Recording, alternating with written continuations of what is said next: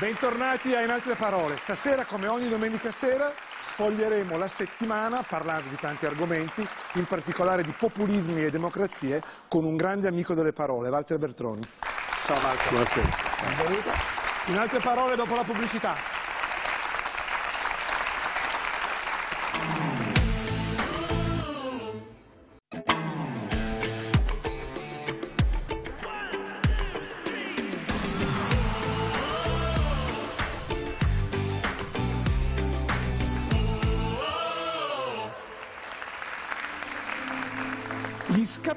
Scapigliati erano un gruppo di artisti della seconda metà dell'Ottocento che anche con i loro capelli spettinati si ribellavano alle regole della società e Capelloni furono chiamati i ragazzi del 68 che sognavano un mondo fatto di amore e di pace. Ma siccome il tempo non è sempre galantuomo, gli scapigliati di oggi sono di tutt'altra pasta o di tutt'altra foggia, visto che parliamo di acconciature. Non è naturalmente l'invidia a farmi parlare così, il più scompigliato di tutti è il neopresidente argentino Javier Milei, detto il motosega. Per lui l'educazione sessuale è un complotto contro la famiglia, il cambiamento climatico non esiste e la banca centrale andrebbe abolita. In Olanda invece dalle elezioni è uscito vittorioso Gert Wilders, ovvero il biondo platino più virale della storia dopo Marilyn Monroe e David Bowie. Meno scomposto di Milei, Wilders però è altrettanto estremo nelle sue posizioni. No agli immigrati, ma no anche all'Europa. In altre parole, no. E poi c'è lui, l'inossidabile ciuffo arancione di Donald Trump, che ha di nuovo, è il caso di dirlo, alzato la cresta. I sondaggi per la Casa Bianca lo danno favorito. Insomma, se i capelli, come gli occhi, sono lo specchio dell'anima, c'è poco da stare allegri. Per fortuna, a riconciliarci con pettine e spazzola, c'è lei. I suoi lunghi capelli scuri sfidano la dittatura degli ayatollah e sventolano liberi come la bandiera più bella, quella del coraggio.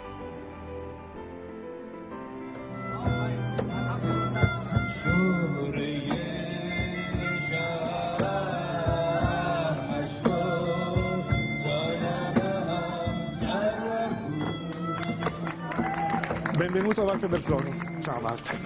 Benvenuto. Insomma, abbiamo deciso di cominciare con una fantasia tricologica che però ci racconta un po' no?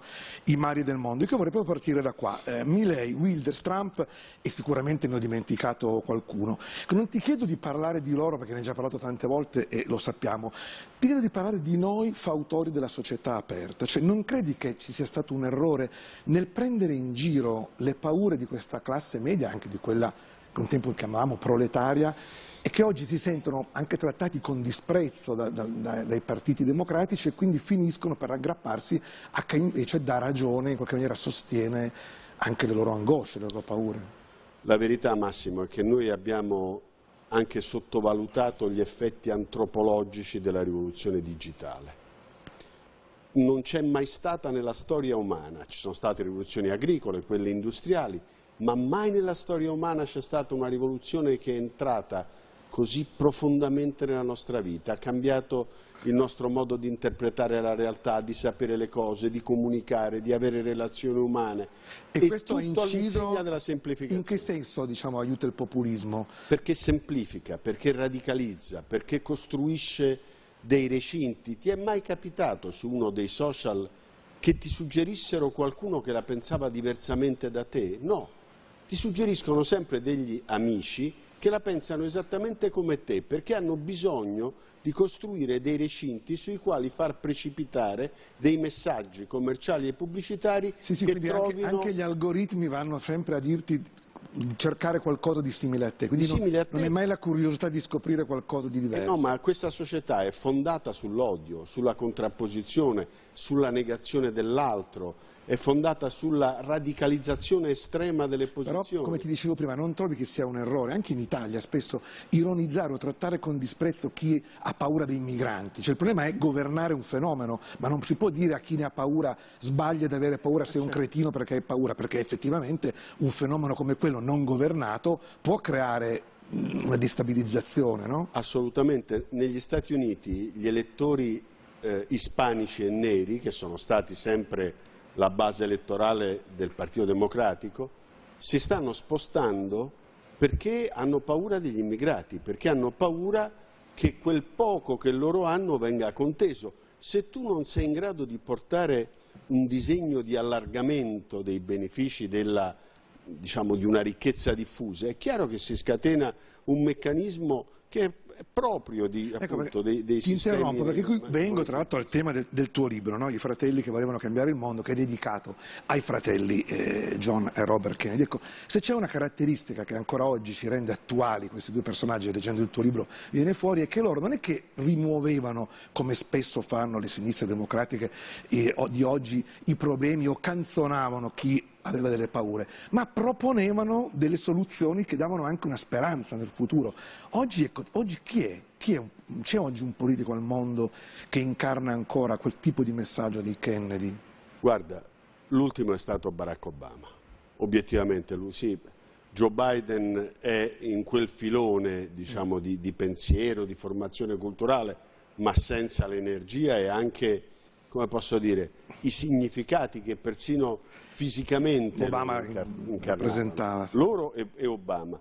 Però hai esattamente ragione, faccio un esempio. Scusate vi interrompo, guarda questa immagine, a proposito di capelli, vedete invece il modello alternativo, sì. no? il ragazzo... Beh, ma se tu pensi i capelli dai Beatles ai Kennedy negli anni storia, 60 eh? certo, erano un segno di libertà, adesso sono un segno di confusione, di, così, di, di, di messa in discussione di regole persino di regole disciplinari della democrazia. Sì. Milei aveva annunciato che se avesse perso avrebbe fatto come Trump e Bolsonaro, avrebbe contestato il voto, cioè considerano la democrazia come qualcosa che funziona se vincono loro esatto. e la democrazia non dovrebbe funzionare così. Però hai ragione, prendiamo un esempio, il tema della sicurezza delle persone. La sicurezza delle persone è un valore che la sinistra dovrebbe presidiare più di ogni altro. La sicurezza che è ancora più importante nelle zone popolari, nelle zone di degrado, nelle zone dove c'è meno luce. Lì il diritto di ogni cittadino, ancor più di ogni ragazzo, di ogni donna, di tornare a casa la sera senza sentirsi minacciato, deve essere garantito. E quello è un discorso che la sinistra deve saper fare. Ecco, loro ebbero la forza di tradurre i valori nei quali credevano in decisioni difficili eh, Robert Kennedy e John Kennedy mandarono la Guardia Nazionale a difendere il diritto di un ragazzo nero di entrare in un'università dove potevano entrare solo i bianchi e lo fecero in Alabama dove c'era un governatore democratico i cui voti sarebbero stati necessari per la rielezione di Kennedy nel 64, ma loro per garantire il diritto di quel ragazzo mandarono la Guardia Nazionale. Ecco, io penso che ciò che loro hanno rappresentato è stato esattamente questo, l'intreccio tra i valori e le decisioni concrete. E che oggi non riusciamo più invece a mettere insieme questo intreccio? Oggi è, è, si è fatta più complicata la società, obiettivamente, adesso viene facile no, scaricare le, le responsabilità. C'è anche un Kennedy oggi avrebbe delle difficoltà a gestire... Beh sì, ma quasi tutti gli uomini politici di quel tempo, anche Moro in Italia avrebbe delle difficoltà. Perché l'idea che ci siamo fatti è che si sia anche abbassata la qualità della sì, classe questo, politica. Questo no? in generale, non solo della classe politica, se tu guardi in generale all'imprenditoria, alla finanza, insomma c'è un problema di carattere più generale, però fa parte un po' di questa società nella quale tutti pensano di poter far tutto. Io sono ammirato ogni tanto nel guardare, non in trasmissioni belle come la tua, ma altrove, le stesse persone che oggi parlano del problema degli affetti tra gli adolescenti, Ieri parlavano della guerra tra Israele e Palestina, il giorno prima della guerra tra Russia e Ucraina, il giorno prima ancora della crisi economico-finanziaria e della pandemia. Le stesse persone che devono essere evidentemente onniscienti. Io li ammiro, li invidio, parlano di qualsiasi cosa attribuendosi un peso e un'autorevolezza che non è fondata su nulla se non nella qualifica di opinionisti, che vorrei che qualcuno mi spiegasse cosa Tuttologi, significa. no? si, dice, esatto. si, dice, sempre. Senti, e quindi ti faccio fare l'opinionista anche a te, perché su un altro tema, ovviamente ieri è stata la, la grande giornata delle, delle, manifestazioni, al culmine di una settimana dominata dal, dagli effetti della scoperta del corpo di, del cadavere di Giulia Cecchettin, il, il suo assassino Filippo Turetta è tornato in Italia. Ecco, io ti chiedo, che è una domanda un po' che ci stiamo facendo tutti, proprio tra maschi, cioè Dove abbiamo sbagliato? Perché non sei, la tua, anche un po' la mia generazione, io sono un po' più giovane di te, ma di poco, perché non siamo riusciti ad allevare una generazione di maschi? Cioè, nel corso della nostra vita le donne sono molto cambiate, gli uomini meno, perché? Proprio per quello, perché le donne sono cambiate, perché le donne hanno un peso, un ruolo, una rilevanza, un grado di autonomia che si sono conquistate a fatica, che mettono gli uomini che spesso contemplano e esaltano eh, il ruolo che pensano derivargli dalla storia in una posizione di, così, di, di, di misera. Gli uomini che non riescono ad accettare che le donne abbiano il ruolo che hanno e continuano a considerarle eh, oggetto del loro possesso, reagiscono con lo strumento che eh, più spesso gli uomini usano, che è la violenza. La forza, cioè l'unica cosa che pensano di poter avere in più rispetto alle donne, ma oggi questo è diventato un grande tema di libertà. Quello che le donne stanno facendo è una grande battaglia di libertà e come tale deve essere intesa. Ecco, poi a me colpisce perché entro nel personale, ma per, penso che tu accetterai questa mia incursione nel tuo personale, cioè eh, noi diciamo che c'è un problema di padri, di figure, di, di... tu sei cresciuto in una famiglia, tu avevi un padre, lui aveva un padre meraviglioso che purtroppo se n'è andato quando eh, Walter era molto piccolo, c'è una scena di un suo libro che metti i brividi solo a ricordarlo di quando lui sdraiava il vestito del papà e, e ci si metteva sopra no, per vedere quanto lui era più piccolo del vestito di tuo papà. Ecco, tu quindi sei cresciuto, a me è successo per la figura della mamma, per te del papà, di crescere senza una figura di riferimento ma che in realtà era un modello che c'era nella tua vita, era immanente. Ecco, quindi chi più di te può spiegarci quanto ancora conta il modello, la figura del padre in questa società? Ti posso dire che conta molto. Poi tu hai due figlie, quindi voglio dire, Io vai, sento vai esercitato. Che, e lo vedo anche su, sui social, dovunque, il dolore per la morte di un padre è una ferita dalla quale spesso si fa fatica a risollevarsi. Perché? perché intorno si è fatto il vuoto, perché intorno non c'è più la politica, la parrocchia, le associazioni, eh, siamo tutti soli, spesso soli con in mano que quel cellulare che consideriamo una supplenza alle relazioni umane e ciò di cui ci fidiamo di più, cioè i nostri sentimenti più, più profondi, quando vengono a mancare lasciano un senso di vuoto, di deserto. E e al tempo stesso però i padri fanno fatica ad essere padri, sono più fratelli che padri, non esercitano la loro, non sono capaci di dire i no. Tu sei stato un padre o un fratello maggiore? Non lo so, figlie? io Massimo, eh, non avendo avuto il padre, e questo tutti non, non, ho, non so come si fa, non, ho imparato, imparato strada facendo. Però vale per tutti, penso. Ho imparato strada facendo, sì, però avere un riferimento è importante. Io... Vediamo qua questa foto. Sì, mio padre e mia madre quando si, si conobbero. Lei, scusa, ti interrompo, bellissima, l'hai messa tu sui tuoi social. Sì. Hai, hai scritto, questa foto racconta il momento in cui a loro due, sono i genitori di Walter Bertroni, tutto sembrava possibile. Ecco, sì. oggi, oggi è ancora tutto possibile. Loro si erano sposati da poco, siamo nell'Italia del dopoguerra, mia madre aveva, si era innamorata di mio padre perché aveva sentito la voce di mio padre alla radio. radio. Mio padre faceva un una trasmissione che si chiamava Arcobaleno mm. e lei andò a Biasiago e lasciò una torta che aveva fatto per questa voce. Eh, c'è un racconto di Cortázar molto bello su questo. Loro si sposano nel, nel dopoguerra e poi mio padre muore nel 1956, quando lui aveva 37 anni, mia madre ne aveva 33. Ecco, per me loro sono l'emblema di una generazione meravigliosa, cioè la generazione che ha ritirato su questo paese quando era un cumulo di macerie. Quando mi viene voglia di, di guardarmi intorno e di avere una sensazione di nero, penso a che cosa è stata la loro vita, quando uscivano di casa e c'erano le case distrutte. Però nel giro di 15 anni questa generazione ha ritirato sull'Italia e l'ha fatta correre sull'autostrada del sole che ci sono voluti pochi anni a farla, vai sulla Salerno-Reggio Calabria. No, I lavori in corso da quando ero bambino, la prima ecco. volta che l'ho presa c'erano già i lavori in corso. Ecco, questa generazione qui aveva la sensazione che tutto fosse possibile.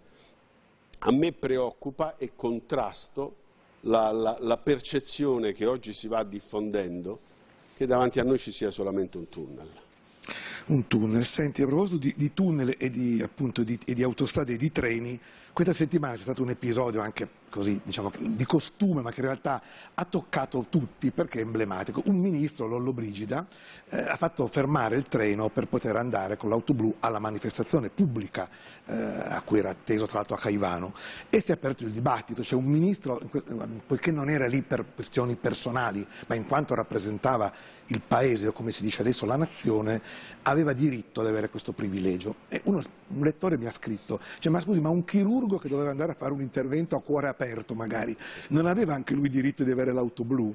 Ecco, i privilegi ci sono sempre stati, eh? immagino che ci fossero anche negli anni in cui tu eri un politico, diciamo, praticante, eh, ecco, esiste ancora, cioè è cambiata la, la, la, nostra percezione di un problema che c'è sempre stato o questa classe dirigente è più arrogante, Guarda, più i privilegi, i privilegi nel senso di ciò che è ingiusto sono sempre stati insopportabili.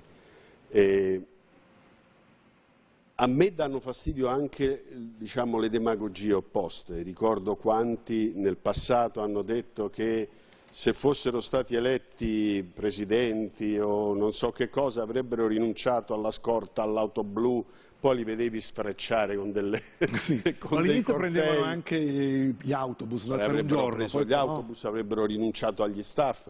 Tutte queste cose che prima si fa presto a dire per prendere i voti e il giorno dopo perché pensi che la gente se ne scordi fai come ti pare però c'è un limite, ecco, insomma in questo caso pane, amore e ferrovia ce lo potevamo risparmiare.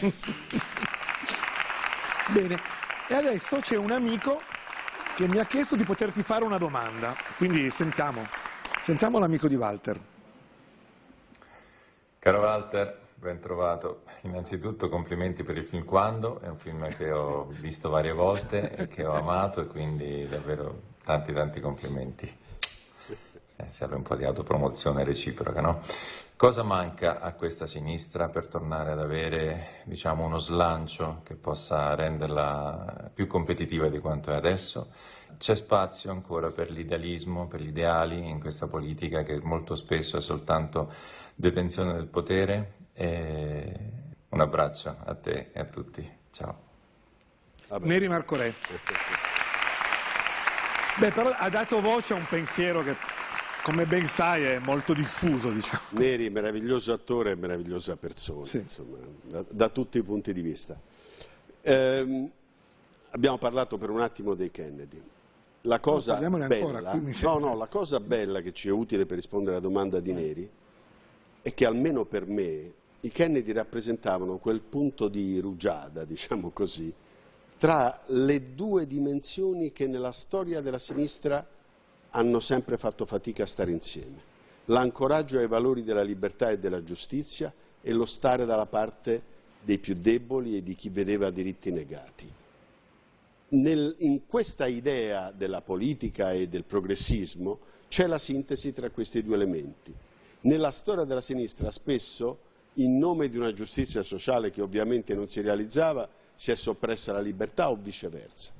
Ecco, io continuo a pensare che invece lo spazio eh, per parole, torniamo al tema della tua trasmissione, che abbiano dentro di sé questa doppia dimensione, suscitino un'energia, una passione, un sogno, una speranza, una partecipazione e al tempo stesso poi si traducano realisticamente in cose che accadono uno spazio c'è. Ma c'è chi sa suscitarla?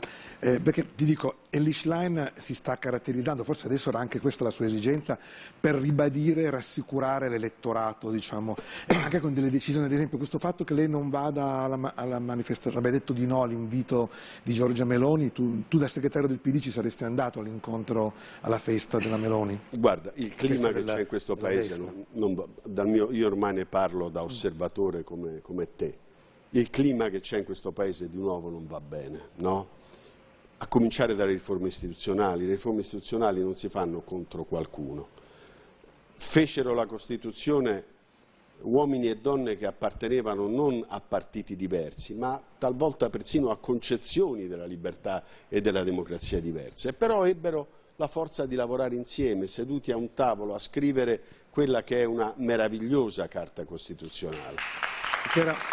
Era, un momento... Ecco, io, sai che io sono un fautore da sempre che bisognerebbe fare l'assemblea costituente, cioè bisognerebbe rifare una, eh, votare col proporzionale 100 persone, ci saranno in Italia 100 persone, immagino di sì, in grado di mettere mano a una riforma coordinata, perché qui invece si continua a fare a pezzettini eh, una cosa Sì, ma dovrebbero tutti mettersi d'accordo sul fatto che la Costituzione è la tavola delle regole del gioco. Le regole del gioco si condividono, poi si fanno squadre separate. Invece in Italia succede il contrario. Fanno i governi insieme e le regole del gioco ognuno cerca di farsele come ritiene che gli torni conto. E invece va capovolto questo schema e va creato un clima di reciproca legittimazione in cui ci si scontra per programmi, valori e ideali e, e, si cerca di convincere il maggior numero possibile di italiani. Ma le regole del gioco andrebbero, andrebbero cercate insieme. Senti, un'altra cosa che mi ha colpito del tuo libro è questo richiamo coraggioso, perché ci vuole coraggio a dirlo, al diritto alla felicità. Il diritto alla felicità può, però richiede delle, anche delle, delle premesse no? per essere felici, cioè, non basta volerlo, bisogna che ci siano delle condizioni anche sociali. Ma volevo chiedere, tu sei mai stato davvero felice? Cioè, cosa vuol dire la felicità? Vuol dire cercarla. È una ricerca. Vuol dire costantemente cercarla, vuol dire non fermarsi mai, vuol dire avere la, la, la passione per il viaggio, non, non, ritenere di essere approdati in un porto dal quale non uscirai mai. Il diritto alla felicità però si sostanzia della pari opportunità, esatto. cioè ah. tutti devono avere il diritto alla felicità. Poi c'è chi ha talento, chi non ha talento, chi studia, chi non studia, chi e è capace... Ma il rancore che c'è oggi, che dicevi anche tu, dici legato ai social, ma non dipende anche dal fatto che la gente non ci crede più alla possibilità di essere felice, Io che ci siano sai, le pari opportunità? Diciamo, in questo momento prevale la paura, la cupezza, l'inquietudine, la rabbia e l'odio, però quando è così bisogna scardinare questo senso comune bisogna non omologarsi, non usare il linguaggio che usano tutti, non odiare se gli altri ti odiano, non chiudere se gli altri chiudono, fare esattamente il contrario, essere un'alternativa nel senso di valori, ideali, persino di parole che si scelgono e di parole che si scartano. Eh, la democrazia vive di alternative. Se la democrazia è un pasticcio, se la democrazia è in una condizione nella quale non si vedono più le differenze, le distanze. Alla fine la gente in una crisi così profonda tenderà, e per effetto anche della società digitale, tenderà a scegliere soluzioni di tipo populistico autoritario con catastrofi garantite, perché ogni volta che questi hanno messo mano alla cosa pubblica hanno fatto scassato. delle devastazioni spaventose. Bisogna tornare appunto a avere l'entusiasmo e la visione dei Kennedy, chissà oggi cosa farebbero, sarebbe tanto curioso, intanto io invece a proposito di felicità, uno dei momenti che mi rendono felice è quando entra in questo studio Jacopo Benezzani. Buonasera, buonasera. Buonasera. Ciao Jacopo. Buonasera Massimo. Sì, io questa sera, ispirato proprio dal libro di Walter Veltroni, sono uscito dal solito buio della mia stanzetta pensando a mio fratello Luca, che saluto, e anche ai fratelli, momento così, uso personale eh, mezzo, del mezzo pubblico, ma anche e soprattutto ai fratelli nell'arte, perché ce ne sono stati moltissimo, eh, i Bellini, i Carracci, gli Zuccari, i Campi, solo per citarne alcuni italiani, e ci sono stati anche i fratelli De Chirico, Sapevate voi che Giorgio De Chirico aveva un fratello pittore? Forse no, perché lo stesso Andrea De Chirico, proprio per prendere le distanze dal fratello più famoso, scelse addirittura di assumere un nome d'arte, si faceva chiamare Alberto Savinio.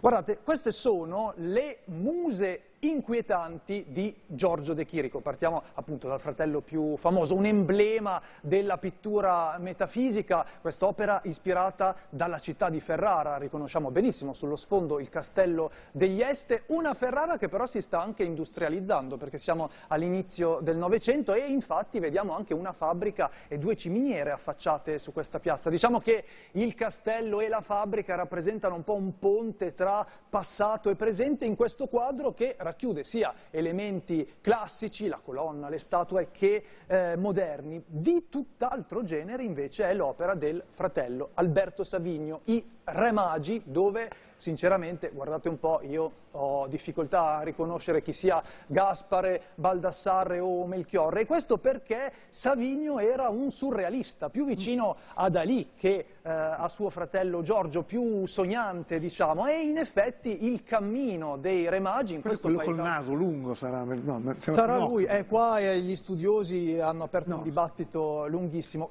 L'unica certezza è che il paesaggio effettivamente è come quello descritto dai Vangeli, con eh, le palme, il eh, deserto, però il cammino dei Re Magi invece è ispirato appunto da questa piattaforma su cui viaggiano i loro doni, per l'Epifania nel presepe potreste mettere i magi di Savigno se volete usare un mm. po', se volete essere originali. Ma voi lo fate il presepe uh, durante le feste? Così, momento, mia curiosità. Sì, io presepe piccolo e albero di Natale più grande. Più grande. Io albero di Natale alto.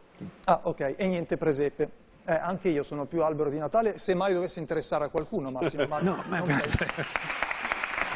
ma guarda, però se in tv si parlasse solo di quello che interessa a uno, praticamente come esatto. diceva prima Walter, con tutti i tuttologi. Tornando a noi, ho portato anche il nostro solito scoop mm. della domenica sera di La 7, perché mm. questa settimana ho scovato la storia di due gemelli polacchi, Efraim e Menashe Zaidenbeutel, che si firmavano Sasce e Menashe, erano inseparabili nella vita e anche eh, nell'arte, a volte lavoravano insieme, a volte separati, ma i quadri erano sempre come loro, identici. Chi lo sa, forse hanno messo entrambi le mani su questa bambina con i fiori, dico chi lo sa perché lo hanno firmato insieme con il solo cognome di famiglia, quindi non sappiamo veramente chi abbia fatto cosa. Sappiamo però che a differenza del loro fratello maggiore Joseph, che anche lui era un uh, pittore, Sashe e uh, Menashe non dipingevano, il loro fratello diceva dovremmo fare uno stile ebraico di pittura, invece loro, Sashe e Menashe, dicevano no, non dipingiamo elementi legati alla nostra cultura, al ghetto in cui viviamo, si sentivano più post-impressionisti e privilegiavano dei soggetti più semplici, come semplice è anche la loro ultima opera, una natura morta con bottiglia verde, vedete, semplice perché sono oggetti di uso quotidiano, tra l'altro c'è anche, Massimo, curiosità, mm -hmm. eh, la camera famosa di Van Gogh dipinta ad Arla, appesa, mm. riprodotta alla, eh, alla parete, c'è anche questo altro, un altro piccolo scoop. Che ne è successo poi, che ne è stato di questi eh, fratelli? Dopo quest'opera furono deportati in un lager e vennero uccisi. Sappiamo che una guardia iniziò a picchiare un fratello, l'altro accorse per difenderlo, ma non riuscì a salvare eh, né lui né se stesso. Quindi vissero insieme e morirono anche insieme. E, eh, se questa immagine ci rende tristi, ricordiamoci che appunto noi abbiamo la loro arte proprio a testimonianza del grande e profondo amore fraterno che li unì. Grazie Jacopo. Anche i fratelli Kennedy hanno in comune questo destino, sono stati entrambi, entrambi uccisi. Noi ci vediamo per la farmacia dell'anima di Walter Veltroni fra un attimo, dopo il super spot, pochi secondi.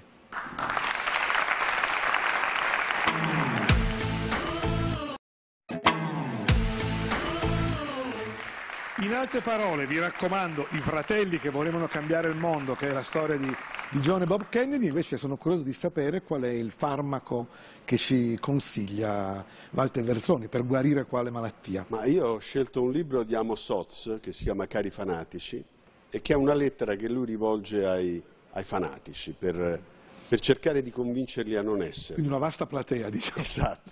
Esorta anche a non essere fanatici dell'antifanatismo, proprio come massimo di, di prudenza e di misura. È un libro che a un certo punto cita una famosa frase di John Donne che scrisse Nessun uomo è un'isola sì. e aggiunge che probabilmente tutti noi siamo penisole, nel senso che abbiamo una parte attaccata alla terra e un'altra parte che guarda il mare e raccomanda di sentirsi nel lavoro, nelle idee, nei valori, persino nei rapporti familiari, sempre e costantemente capaci di aprirsi, di includere, di accogliere.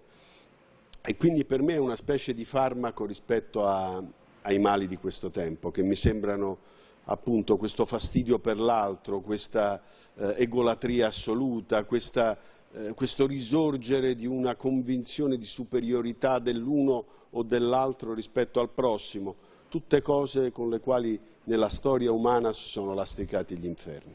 Grazie, grazie a Walter Veltroni. Noi eh, vi salutiamo e lasciamo la linea a in onda a Marianna Prire e a Luca Telesi. Ci vediamo sabato prossimo alle 20.35 sulla 7. Ciao, buona serata a tutti.